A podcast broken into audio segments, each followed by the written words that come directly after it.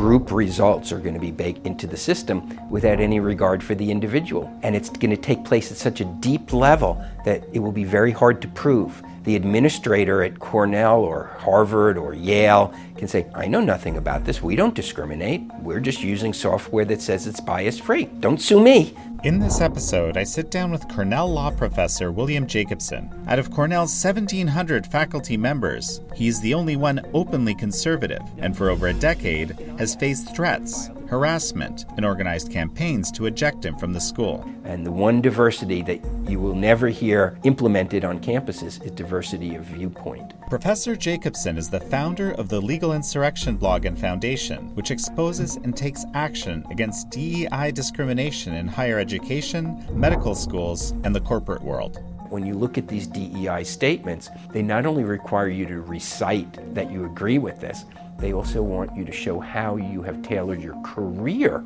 to advance it. This is American Thought Leaders, and I'm Jan Jekielek. Professor William Jacobson, such a pleasure to have you on American Thought Leaders. Thank you for having me. I appreciate it.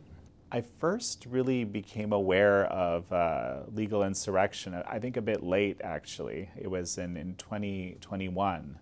I guess you profiled one of my interviews with uh, Victor Davis Hanson. And, and I thought, wow, this is an amazing site. Look at all the stuff they've got. Paul Rossi has written for you, he's been on the show. And you've actually had this incredible body of work that you've been developing over over over a great many years. I mean, and I, I can't help but remember that you actually went to school with Kimberlé Crenshaw, which is you know a, a remarkable thing because you ended up focusing quite a bit on critical race theory. So just how did this all come about? You know. Sure. So I was in private practice in Providence, Rhode Island, and um, representing investors and employees against stock brokerage firms had a national practice. And I'd graduated law school in 1984 from Harvard Law School and ended up in Providence. And uh, then became very ill and decided to, not decided to, but had to leave private practice. And a year later, I joined Cornell Law School in the specialty that I had been practicing law.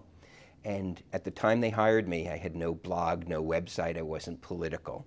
But during the 2008 presidential election, I became very frustrated with the media bias, the overwhelming media bias in favor of Obama, Obama Biden, and uh, still never said anything. And then I was having dinner with a former client, someone I'd won a lot of money for, in late August, and he asked me, Who are you voting for?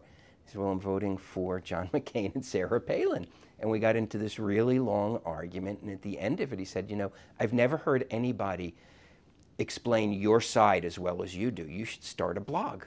I had no idea what a blog was, so I started to look into it, and that led me to form and launch in October of 2008 Legal Insurrection as a solo blog on Google Blogger, uh, free platform, and that the rest to some extent is history.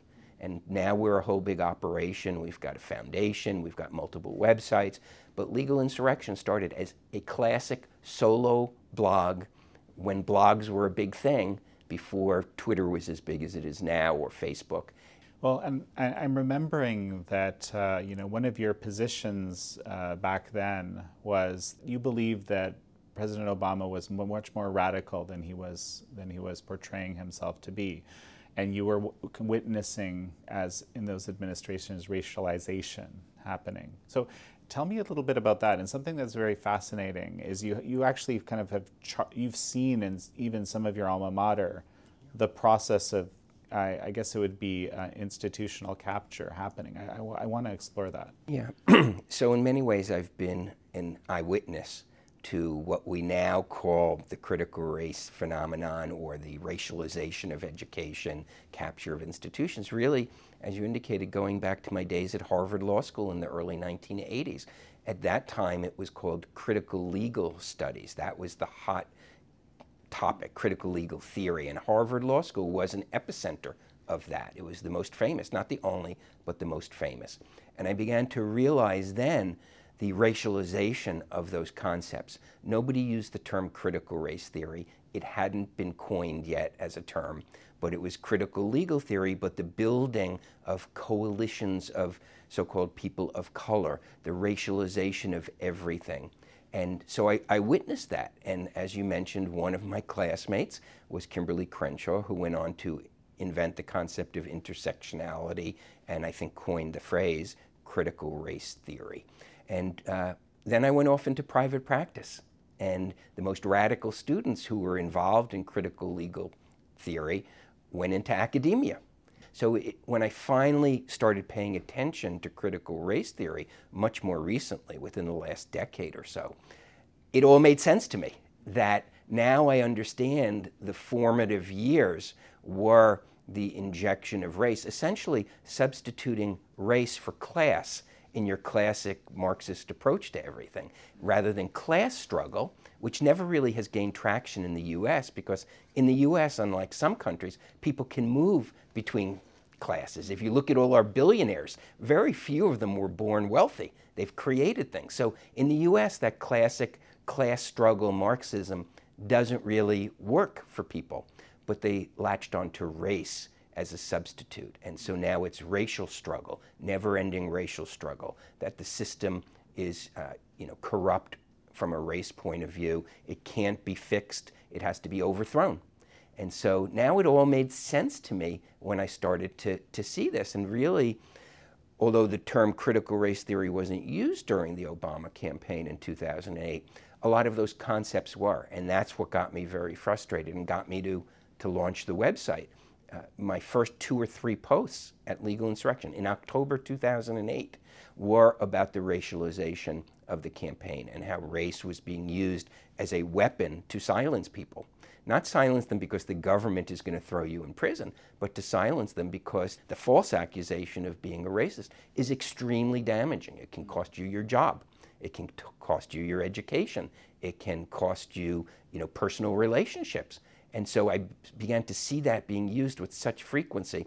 And that's how I started writing at Legal Insurrection. It was not exclusively about the use of race in the campaign, but a significant part of it was. So you were also uh, at Hamilton College. Mm-hmm. You believe that what happened to Hamilton College is sort of a, a in a way, a model of how institutions were captured. It, it's very interesting because there's still, you know, there seems to be a lot less debate today than say there were three years ago about, you know, um, many uh, uh, uh, uh colleges and especially Ivy League colleges, institutions being overly left wing. But at some point, this was even like a huge contention, if I recall, right? Yeah. But it it seems to be less so now. Yeah. So another thing I witnessed was the essentially the capture of Hamilton College. So I started Hamilton College in the late 70s.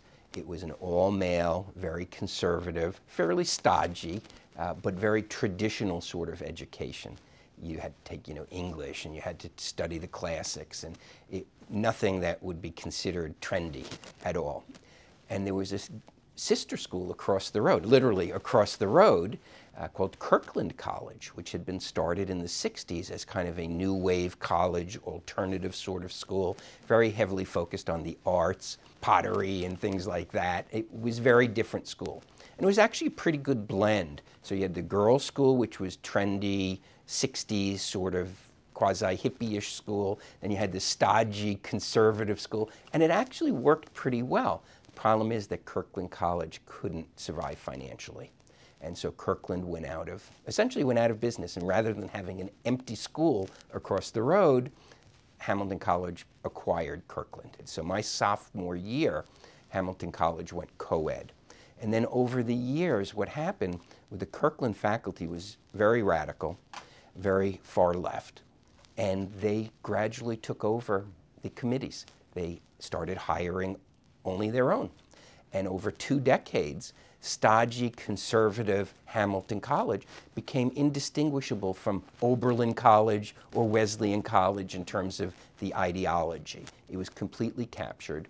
So captured that a couple of the senior professors at Hamilton College got full funding 100% funding to construct a building and create an institute on Hamilton's campus called the Alexander Hamilton Institute for the Study of Western Civilization, because Western civilization as a study topic had essentially been driven out of the curriculum at Hamilton. It was considered racist.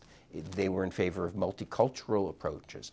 in favor, in fact, of what we now call critical race theory approaches that at that time probably wasn't used as a term. And they got 100% funding. The administration agreed. It wouldn't have cost the college a penny. The faculty threw a fit, rose up against it, and Hamilton ended up backing away. That's how radicalized the faculty had become.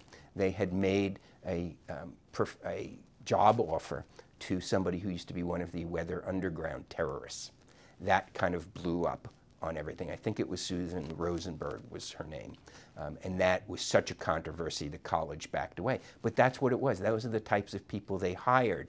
And so I witnessed how, l- literally in two decades, a college that went back a couple of hundred of years, based on the you know, classic Western education, was completely taken over by leftist faculty, such that it's now indistinguishable from all the other left leaning or far left colleges that are out there. So I saw the genesis in the early 80s at Harvard Law School. I saw what happened at Hamilton College.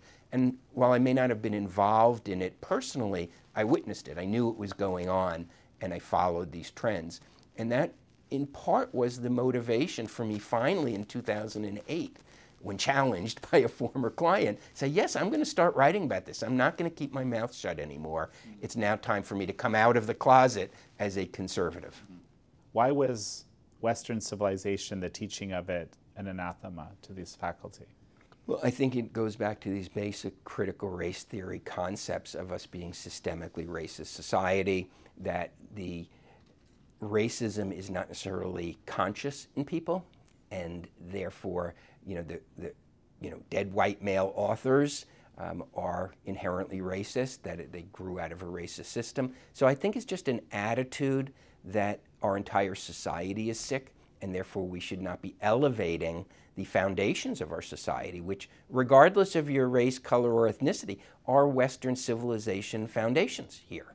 And so I think it was, in many ways, a revolt against the country, consistent with what the goals are of critical race theory and critical legal theory, which is tearing down society. That society cannot be cured around the edges, that it can only be torn, torn down. And so I think that is really a driving force throughout academia is that we are, you know, irredeemably corrupt as a society and therefore incremental improvements simply sustain a racist society, that there has to be a wholesale, uh, you know, deconstruction, I think is one of their favorite words, a wholesale deconstruction of society.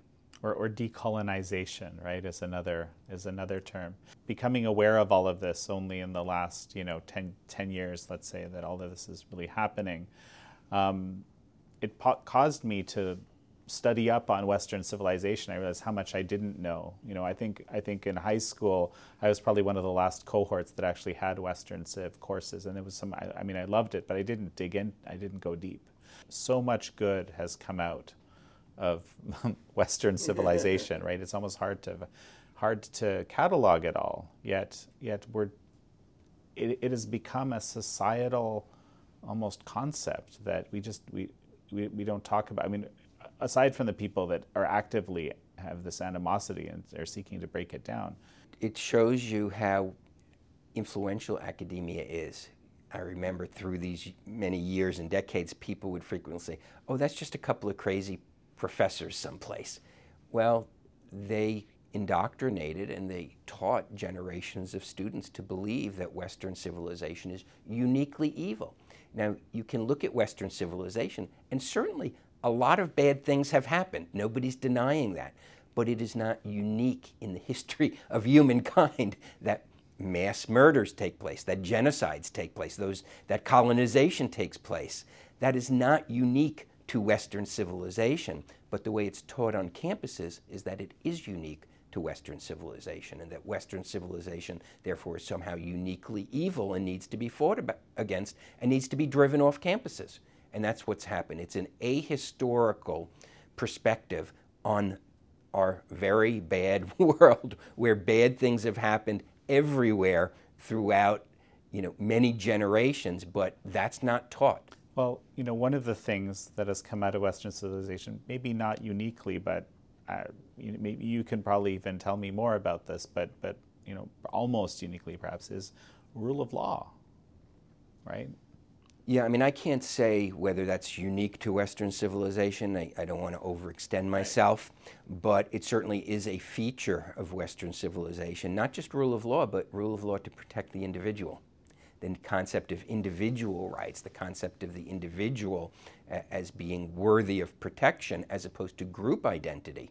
I mean, much of the history of the world are groups fighting against each other, not elevating an individual, not treating people as an individual, but treating people as a member of your group, whether it's a religious group or a caste or whatever it happens to be. So, Western civilization, in many ways, was a uniquely liberating force in world history. I can't say it's unique, but it certainly was the, the most powerful. And those concepts made their way into our Declaration of Independence and our Constitution and our history since then.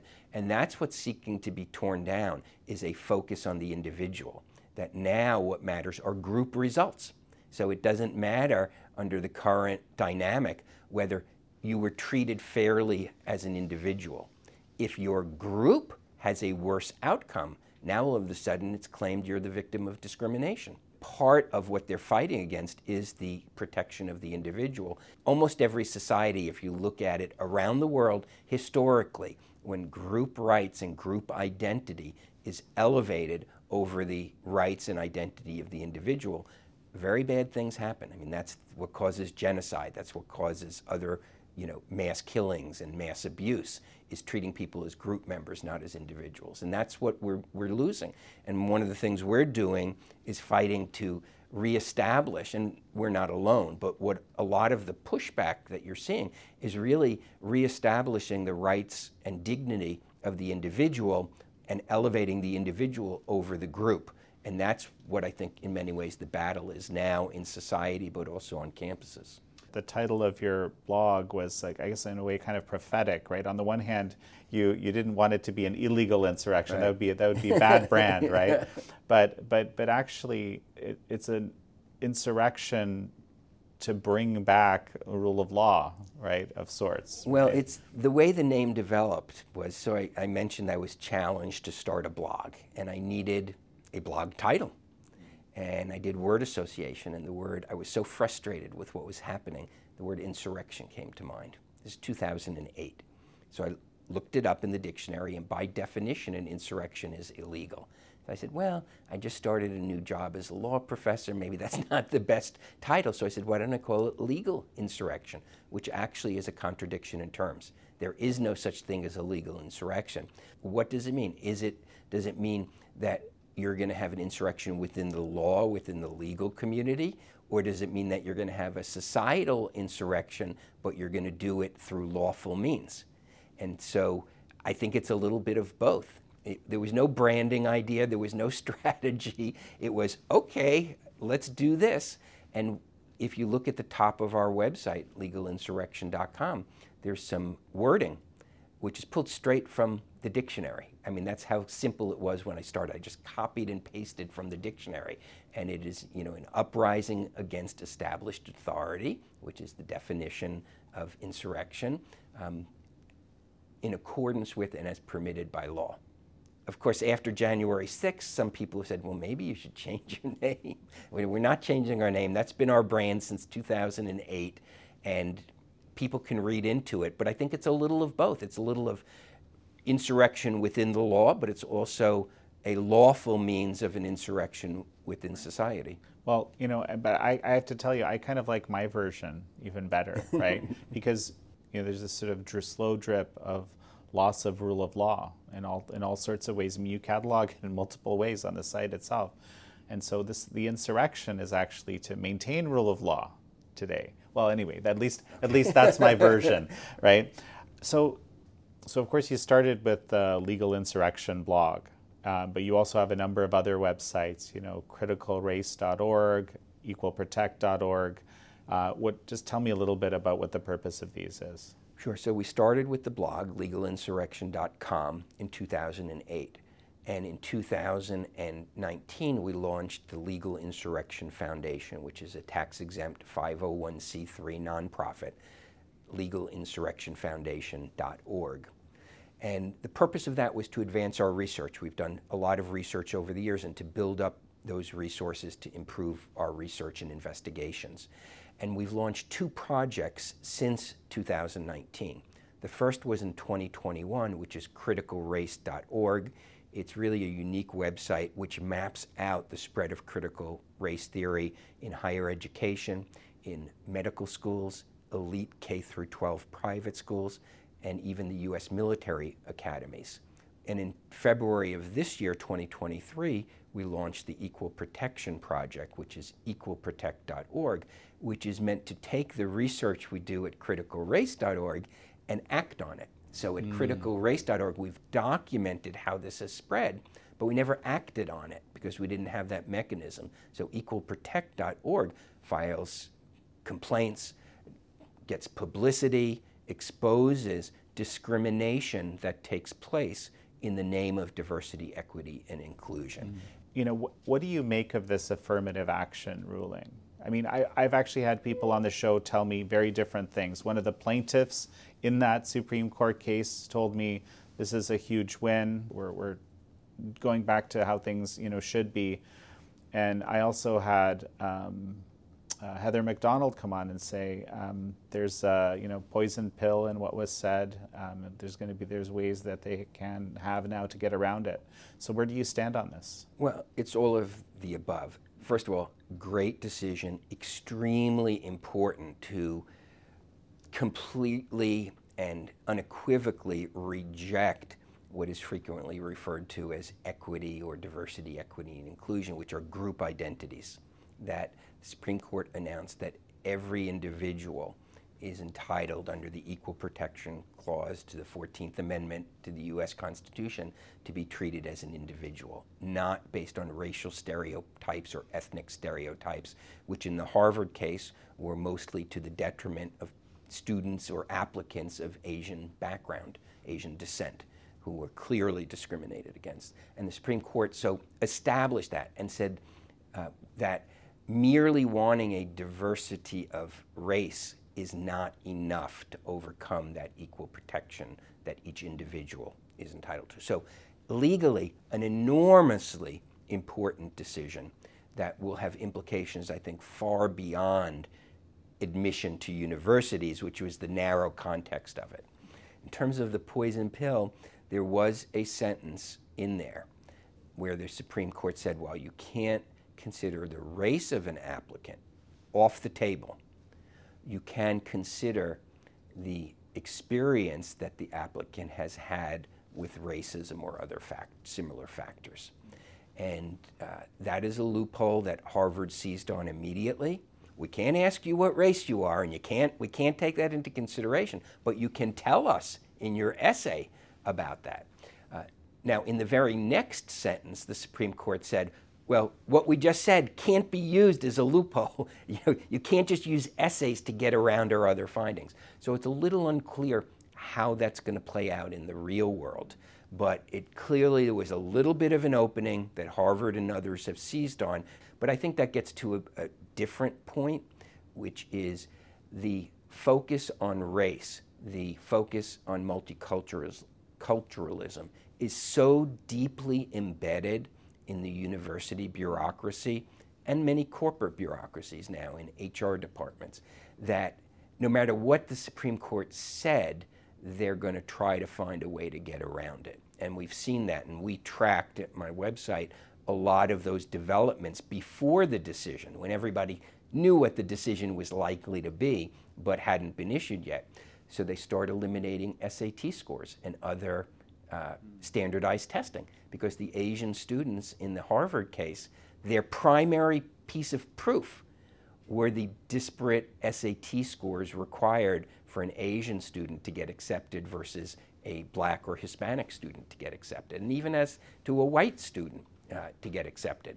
Uh, clearly discriminatory. So they're not going to eliminate their racial preferences, they're going to eliminate the proof of their racial preferences, things like standardized test scores. There's no doubt that the Supreme Court decision is enormously important, but no one should kid themselves that all of a sudden, with the stroke of a pen, the Supreme Court eliminated racial preferences in higher education. They will continue, but they're going to continue either even deeper underground than before. And one of the things that we're very focused on is how technology is going to assist in hiding this. The use of algorithms to evaluate, the use of artificial intelligence. We're already seeing this play out at entities like LinkedIn, where they're using their algorithms to present what they call diverse pools of candidates, which are essentially manipulated pools of candidates. You're going to see that, that the way the algorithms are being certified, because they have to be certified, and this is a big Biden administration push, as bias free. And the way the artificial intelligence that's used to evaluate applicants is certified is going to have to prove that it's bias free. Well, what do they mean by bias free? What they mean are group results. That if you, your algorithm for an engineering position is producing a pool of candidates based on GPA and where you went to school and what your experience is, that does not reflect the racial mix that they think should be presented, it's not bias free. So they make you go back and tweak your algorithm. What is your algorithm looking for? And so basically, what you're going to see is technology developing in a way that gets them the quotas they want without the university or the company having to do a thing. All they will say is, well, we are using artificial intelligence that's been certified as bias free. But in fact, it's actually quotas, it's stealth quotas. Well, it's, it's, it's like the height of doublespeak. It's precisely biased. It's precisely biased to achieve a, the quota, the racial and ethnic and other quotas that they want. That's how it's biased, and that has now been defined as bias free. So that's another thing that we're seeing even before the Supreme Court decision that I think is going to ramp up. They will essentially offload the discrimination to the coders who create the technology to screen people because the reality is certainly large companies they don't go through a thousand resumes. They have software that sorts it and tells them you know of the thousand people who applied for this job who are the 10 you should interview? Uh, and so that's very common and it's going to be work its way into the medical field. It's going to work its way into the legal field. So getting back to your original question supreme court decision hugely important there is a loophole. We don't know how that's going to play out in the real world, but the universities will find, try to find a way around it. You know, it of course reminds me of what Google euphemistically called machine learning fairness, if you remember that term. Basically create biased results so that they're fair, which is essentially yes. the, exactly the same principle here. Um, I mean, that's very difficult to screen for unless you have another some other kind of group that's going in and just looking what you know what what would a, what would a random choice look like or what would a merit based choice look like? Or what is even, if you're removing the measures of merit even then how would you even know that? It just struck me what a dangerous time to be full speed developing AI because this is right now the AI development is kind of going into that you know the the exponential curve part of its development. And if this stuff is all baked in there and then we have bureaucracies implementing it that that feels like a very dystopian future to me. It really is. It's really going to be baked into the system. Quotas and group results are going to be baked into the system without any regard for the individual. And it's going to take place at such a deep level that it will be very hard to prove you're going you would literally have to go to the software company that developed the software to find out how they did it. That's multiple levels removed. The administrator at Cornell or Harvard or Yale can say, I know nothing about this. We don't discriminate. We're just using software that says it's bias free. Don't sue me, okay? Um, the hiring person at a company can, can honestly say, I'm not discriminating. I'm just accepting, or at least as a starting point, what this bias free software provides. And so it's going to take place at a level which is very hard for people to know. You even some employers may not know that they're not getting the best engineers.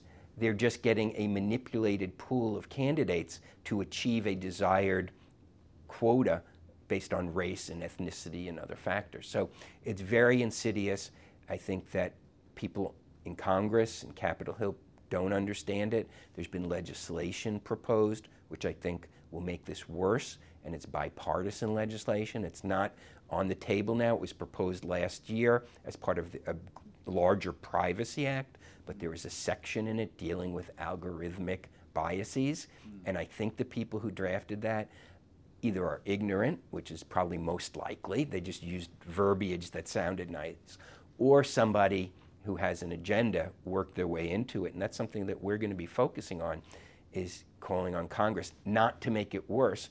And I think what you'll see is you will hopefully see also pushback at the state level because these softwares, these algorithms get, that get certified, Florida, Texas, other red states may need to consider legislation that says if we are going to use as a state um, software, algorithms, artificial intelligence that's been certified as bias free, it also has to be certified that no tweaks were made to it to achieve quotas. But people have to wake up to it, and that's one of the things we're going to try to do is wake people up to what is happening is going to be more insidious than what we call affirmative action because it's going to take place at a level that people don't even know it's happening. Well, and you know, there's already an example of this sort of thing happening in the sort of the realm of social and emotional learning tests. The point is that companies already exist that are ready to implement exactly the sort of uh, type of technology. Like they're they're ready to rock, as far as I can tell. I think that's right. You're going to yeah. see the same consultant class arise with regard to algorithms and artificial intelligence and machine learning that you've seen in the education sphere follow the money. That's where the money's going to be. There's going to be contracts handed out. There's going to be consultants involved. People may not realize that the, the what I loosely call the critical race industry or the, the DEI industrial complex is enormous, multi-billion dollar a year industry to service uh, the agenda of diversity, equity, and inclusion, which really is an agenda of critical race theory and not treating people as individuals, treating them as group members, proxies for group members. The teachers' unions are very heavily involved. Every place we go, when we look into what's happening in education, you bump into the National Education Association or the American Federation of Teachers multi billions, maybe even tens of billions of dollars a year go towards pushing these group identities and these quotas. I mean, absolutely incredible. And you know, the other thing that just strikes me is that this uh, redefining of terminology to mean often the exact opposite of the actual meaning. I mean, the the obvious one is redefining of the term woman, and how that, for example, affects Title IX. Like so, f- absolutely foundationally, all you needed to do is redefine that word, suddenly the whole legal, the whole meaning of the law is completely changed, right? Obviously, you, you think this needs to be stopped, but how? Because you're, you're painting the picture of this behemoth that's just kind of growing and kind of eating everything along the way. Well, I think first is sunshine. I don't think people know what's happening until a few months ago. I didn't know it was happening. Uh, this whole algorithmic and artificial intelligence um, bias free bias. Uh, so I think people need to be aware of it. I think politicians are not aware of it. So I think part of it is an education campaign to call attention to this. And then I think the tools that we have now that states are using, particularly more aggressive states like Florida, could be used that you know the states are the biggest purchaser and the government is the biggest purchaser of almost everything in the country because government is so large. And if certain red states were to pass legislation or executive orders um, addressing the manipulation of artificial intelligence to violate the state's anti discrimination laws. Uh, and if someday there's a different administration, maybe even at the federal level, to me, what they're doing with the algorithms and they're doing with the artificial intelligence to bake quotas into it is plain violation of existing law. You don't need new laws. You just need to get somebody to enforce the laws and says you cannot discriminate technologically just like you can't discriminate in terms of face to face or considering a job application. It's early enough in the development that if there is intervention now, I think a huge impact. A year, two, three from now, it's going to be much more difficult. Right now, we're on the cusp of this explosion of baked in quotas through technology. Now is the time that people have to learn about it. So, what's really hitting me hard here at this moment is that this, this you know, euphemistic bias-free moniker, which actually means heavily biased or biased, I mean, you could apply that to anywhere. Like I was just thinking about that as you were speaking with discrimination. You'll have you'll have to have a discrimination-free, you know, sort of tag. But what that actually means is you're discriminating. Yeah, and um, this has worked its way into medicine as well. So uh, during the pandemic in 2021, New York State issued guidelines for the distribution of COVID therapeutic pills that were new to the market and in short supply. So they had to be rationed. And one of the ways they were rationed, according to New York State policy, was based on race. If you uh, wanted this medication, you had to test positive for COVID, you had to have mild to moderate symptoms, you couldn't be too far along, you had to seek it within five days of symptoms, and you then had to show a risk factor. Being non white was deemed a risk factor. If you were white, you actually had to show that you had some personal risk factor.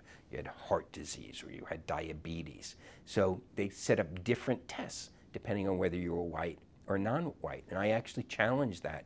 I filed a lawsuit against the New York State Health Commissioner. The discrimination was not that someone's deprived of the pill, it's that they have a barrier to entry that somebody else doesn't have. Unfortunately, I lost it um, in the federal courts on the concept of what they call standing to sue. You have to show that you will actually be directly and imminently impacted by this. And uh, district court and court of appeals ruled that I hadn't had COVID yet. I didn't, they didn't know if I would get it. They didn't know if I would qualify for this medication. They didn't know, and therefore it's too attenuated for me to be a plaintiff. There was another case brought by another person that kind of moved on the same track, and that person was denied also by the Second Circuit Court of Appeals. They went to get it reviewed by the Supreme Court. Supreme Court did not take the case, but really, the, I think the argument was that it's over. You know, this medication is not in short supply. We don't know if this will ever happen again. But Justice Alito and Justice Thomas wrote a statement in connection with the denial of taking the case. It's not a dissent. It's, they said, we agree, this is like an old issue, it's come and gone. But in the future, should any state government use race as one of the factors in access to medicine, that that would warrant prompt Supreme Court review. Is both in my case and this other case, the entire medical establishment backed the state of New York's discriminatory the American Medical Association, I think it was the American College of Surgeons, um, two to three dozen major medical groups filed briefs, a joint brief, in which they said, yes, it's okay for the state of New York to issue these discriminatory guidelines because COVID has had a bigger impact on non white groups. Again, treating people as group members so if you have two people who walk into an emergency room and want this medication, one automatically qualifies based on the color of skin. The other has to go an extra step and prove that that person has a risk factor. The entire medical establishment is behind this. It's you talk about capture of institutions. Our medical institutions have been captured by this ideology. You know, I'm, I'm glad that you brought this up because this is one of the things I absolutely want to talk about in depth and you cover. I mean, you've described um, the racialization of medical education and medicine constitutes a national emergency, right? And maybe that's not obvious to everybody, obvious to me, but why? Sure. The, the racialization of education, medicine, other fields now essentially is pitting people against each other based on race, based on one of the factors, however you define race uh, and ethnicity. Uh, color of skin might be another way to do it. A lot of these talk about people of color. Uh, never say how much color is needed in the skin, but people of color versus whites. Um, so it's setting up racial conflict. That's all it is. It's in the education establishment, it's teaching students to view fellow students based on the color of skin, to view teachers based on the color of skin. One of the things that we do at Legal Insurrection is we find either parents or teachers who we tell their story or let them tell their story, and we then bring them forward to national media attention. And we had such a person who was a middle school teacher in Providence, Rhode Island. And she was white, blonde haired, blue eyed, had been in the system for 20 years, never a problem. After the George Floyd killing, when all of this critical race stuff started to take over everything, they replaced the curriculum in her middle school. Uh, great authors were literally pulled off the shelves and thrown into to, you know, wheelbarrows to be thrown out. And they brought in new books, new pamphlets mostly. And the consistent theme in the pamphlets was oppressor versus oppressed. Everything in US history was taken through a white oppressor versus non white oppressed. Every aspect of our society. And she talked about how over the course of just a year, it changed the students. They began to have hostility towards her. She's in a district that's almost 100% non white. I think it's 90 plus percent non white. Uh, mostly Hispanic, but also African American. And she talked about how they started um, refusing to stand for the Pledge of Allegiance. In Rhode Island, it is required that every classroom recite the pledge. Now, constitutionally, no student has to recite it, but the teacher needs to lead the class. They stopped standing for the Pledge of Allegiance because they didn't view themselves as part of the country. They started to refer to her as America. You're America because you're white. We're not America because we're non white. And the hostility escalated. And now she's in legal proceedings with the school district. But that's a good example of how poisonous it is to our society. You're teaching non white students that they're doomed to fail. You're teaching them that their failure is baked into the system, that there's nothing they can do about it. They don't need to participate. The Providence School District, where all of this is happening, they have so much time to spend on diversity, equity, and inclusion that is a complete failure. It's so bad that it had to be taken over by the state. Their 2022 fall reading and math test scoring, their state testing, came through. I think it was 12% were at grade level in English, and that's the good news. Only 9% were at grade level in math. It is a complete failure, yet they are obsessed with race. Um, is so baked in, this racialization, that they openly discriminate against white teachers. There's, they have a new teacher hiring program at, where, as an incentive, you can get up to $25,000 of your student loans if you're a new teacher into the Providence system, paid off by the largest foundation in Rhode Island, the Rhode Island Foundation, a billion and a half dollar charity. They will pay off 25,000 of your loans if you're hired by Providence, but only if you're non-white. And we filed a legal challenge to that. They don't care. They have other programs they do that have similar discrimination. They were actually holding segregated teacher events, literally segregated, no whites allowed uh, at the Providence School District. We did manage to stop that. It is so destructive to society. When I say it's, it's a, a wake up call, it's a national emergency. It's because that's you're destroying education, you're pitting people against each other based on race, which historically, certainly in our country, but around the world, is one of the most inflammatory ways you can set groups against each other. And, and that's what this is about. This is part of the tearing down of society. Uh, maybe about half a year ago, I just became aware of this ideology getting deep into medical schools that will likely result in people being schooled, you know, not in competency around medicine, but around other things as a priority. Yeah, and we're seeing this. So we have a website called criticalrace.org. That's one of our websites, which catalogs and maps out the infiltration of critical race theory in education, including we have a database and a map for medical schools. We've just finished that map for all 155 US um, approved medical schools. And the clear majority have adopted this ideology. They have, um, you know, bias response teams. They have uh, programming on DEI. Uh, they have all of these other things that inject race into it. Now, there certainly are times when race or ethnicity is something that needs to be taken into account in a diagnosis because there are some groups who, for whatever the reason, might have more sensitivity to certain sort of medications. So you, you want to know that. But that's very different than stereotyping groups. That's very different than like New York State Health Department did, saying we're going to prioritize people based on the color of their skin. Uh, and that's what you're seeing taught. Everything that's going on in academia generally is happening in the medical schools now. And I would argue in some ways it's, it's worse because this is where doctors are trained on how to treat patients. This is where the American Medical Association is extraordinarily aggressive in terms of pushing this sort of ideology. And even the accrediting agencies are beginning to look at this.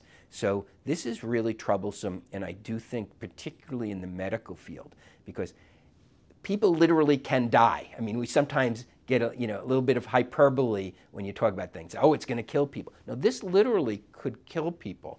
If the New York State regulations or the way they were implemented, we may never know, but when they discriminated on the basis of race in handing out these COVID therapeutics when they were in short supply.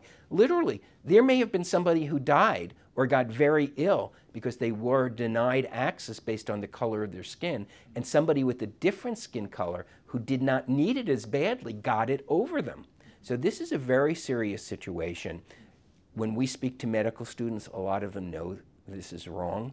I can't say we've surveyed enough to talk about, but anecdotally, the ones, they all know this is going on and they don't like it, but they're not going to buck the system. You can't expect a student to buck the system. Well, I'm sure a lot of the teachers feel the same way, I'm sure. So, what is it that is driving this so hard, really? Um, you know, there's particularly odd incentive structures that are involved. I know that. But is there is there also a kind of a mania about this? Is there a mass hysteria? I mean, somehow this is being pushed so hard, despite the fact that there's so many people that are just sort of perplexed by it, but you know don't want to don't want to buck the system. Yeah, I, I think if you look back at the history, going back to the early '80s, for me at least, um, you can see how these concepts developed over time and they became embedded in the systems. But if you're looking for a triggering event, that caused the mania that we're seeing now, it was no question the, the death of George Floyd. It's almost like there were plans on the shelf to take over everything. And that was the excuse they needed to do it.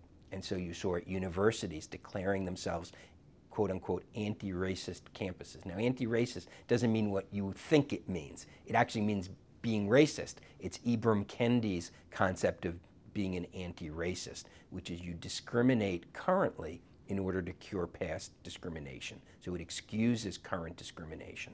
You saw this everywhere. I saw it at Cornell and spoke out against it. And that was one of the things that led to us creating criticalrace.org. It is a mania. It is virtue signaling in many cases run amok. It is corporations trying to buy peace by donating monies. The, I've seen in multiple different publications that approximately 50, 50 billion with a B, not million with an M, 50 billion dollars were pledged in the immediate aftermath of George Floyd to uh, race, quote unquote racial justice programs. Now, not all of that has been paid, and that's in fact, you hear that gripe where's our money? But many billions, probably tens of billions, have been paid to support these efforts follow the money. It's where the money is. If you want to get a grant from a major foundation, Ford Foundation, any of them, you've probably got to prove your DEI bona fides. That's where the money is for universities. It's where the money is for individuals. It's the money is for the consultants. It's follow the money. And there were tens of billions allocated to this, not just at the private foundation and private company level, but the corporate level and the uh, federal government and state government levels. So it's a massive undertaking, but it is a mania. It's a mania that I think is subsiding a little. I think it's beginning to burn itself out. That doesn't mean it's going to go away. But the intensity of 2020 and 2021 could not be sustained. It was literally ripping things apart. It was having professors be targeted, including me. It was having um, people lose their jobs. It was, you know, internet mobs going after people who sent an ambiguous tweet that's being taken out of context, so they track you down and they contact your employer and you get fired. It was a mania that I think was unsustainable. And I think in the last year it's calmed down, but the underlying factors are there. Except in states like Florida, which are now cracking down, the DEI bureaucrats are still there. The philosophy is still there. The money is, for the most part, still there. And so a lot of universities, you have to submit a DEI statement in order to even get hired. I could never be hired at Cornell for many reasons, one of which is political, but also I would refuse to sign a DEI statement. And uh, Cornell now, when it got some bad publicity about that, changed it from mandatory to voluntary. But the fact is, everybody knows if you're going to get hired, you've got to bow down to the DEI, you know, ideology. And even worse than that, when you look at these DEI statements, they not only require you to recite that you agree with this, they also want you to show how you have tailored your career to advance it. So it's very insidious. It is a mania. I think that's the right word. It's a mania that's calming down, but the structural problems are still there. It's still very deeply embedded. And the thing, you know, you just reminded me as you're talking about, you said use the word insidious. I was thinking the same word as, as you were speaking, but this, there's this insidious part that we didn't talk about is it just forces a lot of people just to lie. If I want to get hired, I'm going to have to make up this DI statement and pretend that I've structured my whole life around this concept, right? If, because if I don't say it convincingly enough, they're going to give it to the guy that did, right? And what a what a terrible way to shift society. Yeah, it's all a charade. It's all a performative art in many ways, but it's damaging performative art. And so, yes, it, it forces people to lie. It forces people to pretend they're something they're not, and they have to keep their own thoughts to themselves. I studied in the Soviet Union in college. Okay, I. I hey, you've got a good case, right?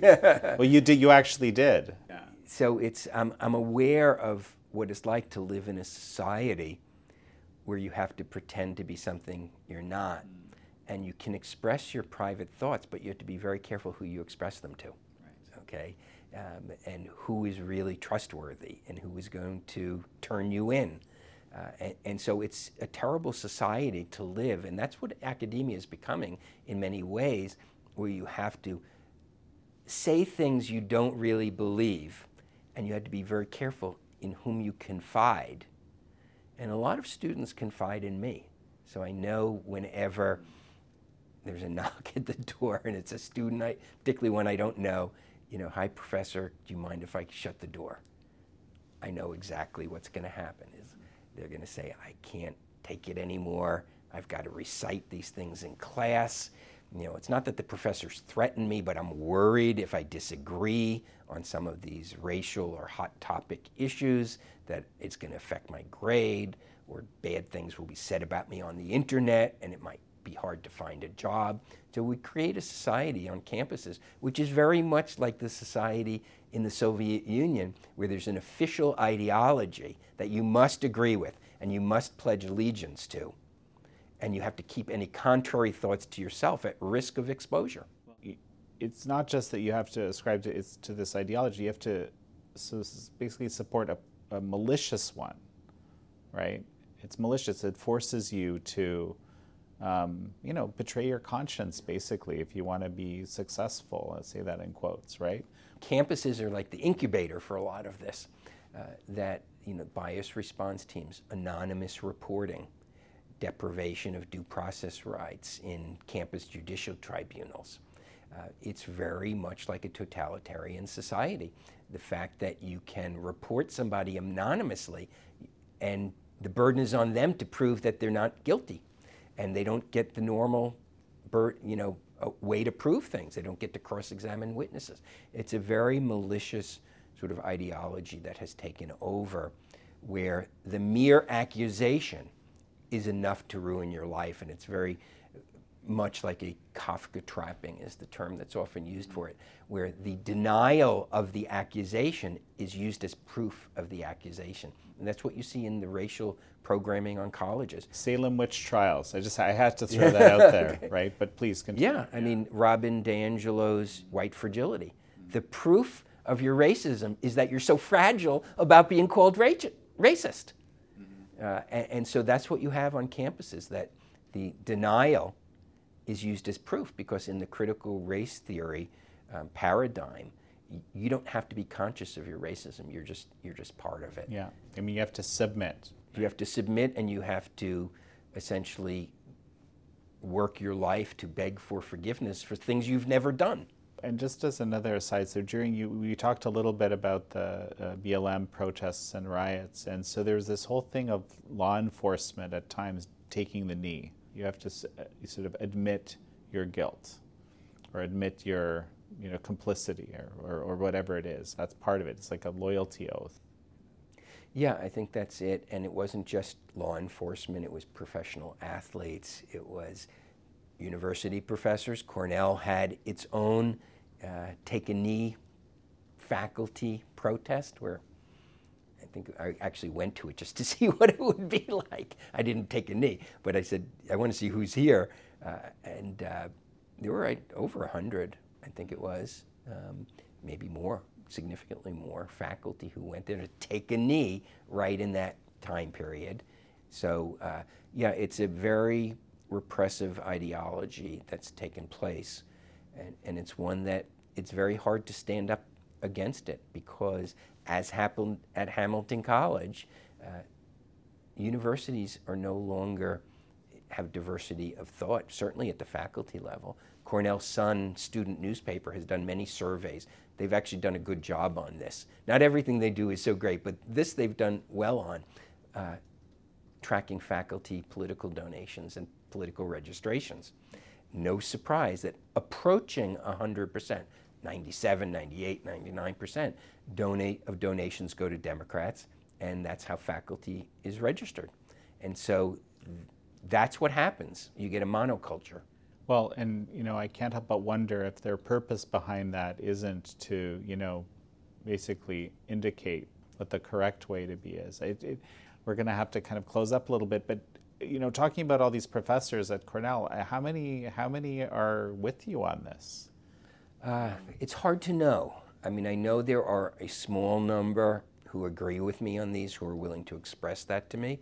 My guess is that faculty have the same concerns and fears that the students have, which is, you know, faculty members get protested, there are attempts to get them fired. Um, it's happened to me, happened to others, and so nobody wants to live like that. And plus, you have a filtering, a self selection, that the people who get hired are the people who tend to not agree with me. I would never have been hired if I had my website before Cornell hired me. I started it a year after I joined.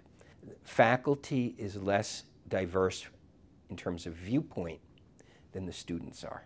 I think there's more diversity among the students. The faculty is close to a monoculture, and same with the administrators you're not worried about your job? Well, uh, really, since I started the website, um, you know, people find this hard to believe, for almost a decade, there was a constant stream of attempts to get me fired, um, mostly from off the campus. Um, huge amount of hostility to my website. Um, I stopped picking up my office phone in 2009 because I didn't know who would be calling me, somebody deranged. Um, and then in, after George Floyd, when I spoke out against the rioting and the looting, there were organized efforts to get me fired, unsuccessful. Um, organized uh, letter writing campaigns from alumni, organized petitions. 21 of my colleagues signed a letter denouncing me. The dean denounced me.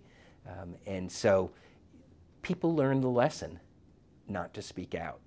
And not everybody wants to pay that price. And people learn the lesson uh, I forget if, I think it was Lenin who had the, the statement, maybe it, it, was somebody else in the Russian Revolution shoot one person, scare 10,000. Mm. And that's what happens on campuses. That a lot of times people say, oh, this is not a prevalent problem. count for me how many professors have actually been fired in the last year because of this. Oh, well, there's only five or six or eight or ten or however many. Yeah, but for each one who gets fired, it tells the whole campus not to speak out, and it spreads even further. And that's what you're seeing. For a number of years, you saw essentially a reign of terror on campuses post George Floyd um, against any professor who spoke out against the Black Lives Matter movement. And the one diversity that you will never hear uh, implemented on campuses is diversity of viewpoint. Well, um, so as a final thought, uh, what is your, I guess, message to people in the educational system, whether it's medical schools, whether it's you know in law schools, whether it's in general, um, that that might be concerned about all this? Well, I think educate yourself. Uh, take control of your children's education, whether it's homeschooling or some other schooling, um, or if you're going to send them to public school, get involved. Don't just hand your kids off to strangers, almost invariably who are left wing strangers with an agenda. Don't just hand them off and then 15 years later say, oh my God, what happened here? Well, where were you for those 15 years? You've got to run for school board. You've got to get yourself involved in the, the parent teacher groups. Grab a hold of the future of your children and guide them. Don't allow strangers to do it and then complain 15 years from now when you don't recognize your own child ideologically. And what about to people who are faculty? Um, it's very tough. It's very tough. And that's why a lot of faculty leave. I, think that pressure has to come from outside. I do not believe that most universities can cure themselves, can um, resolve these problems on their own.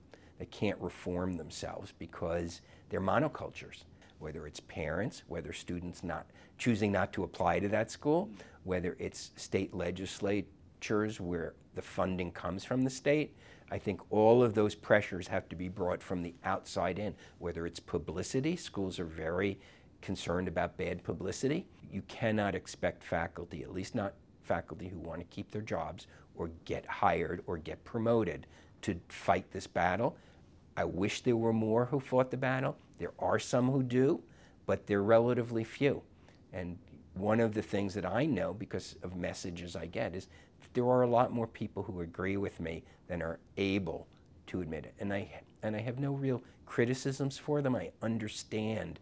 You know, academia was not my life. I had a private practice before I came to academia.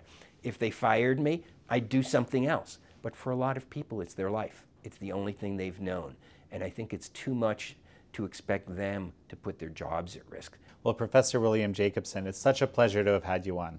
Great. Thanks for having me.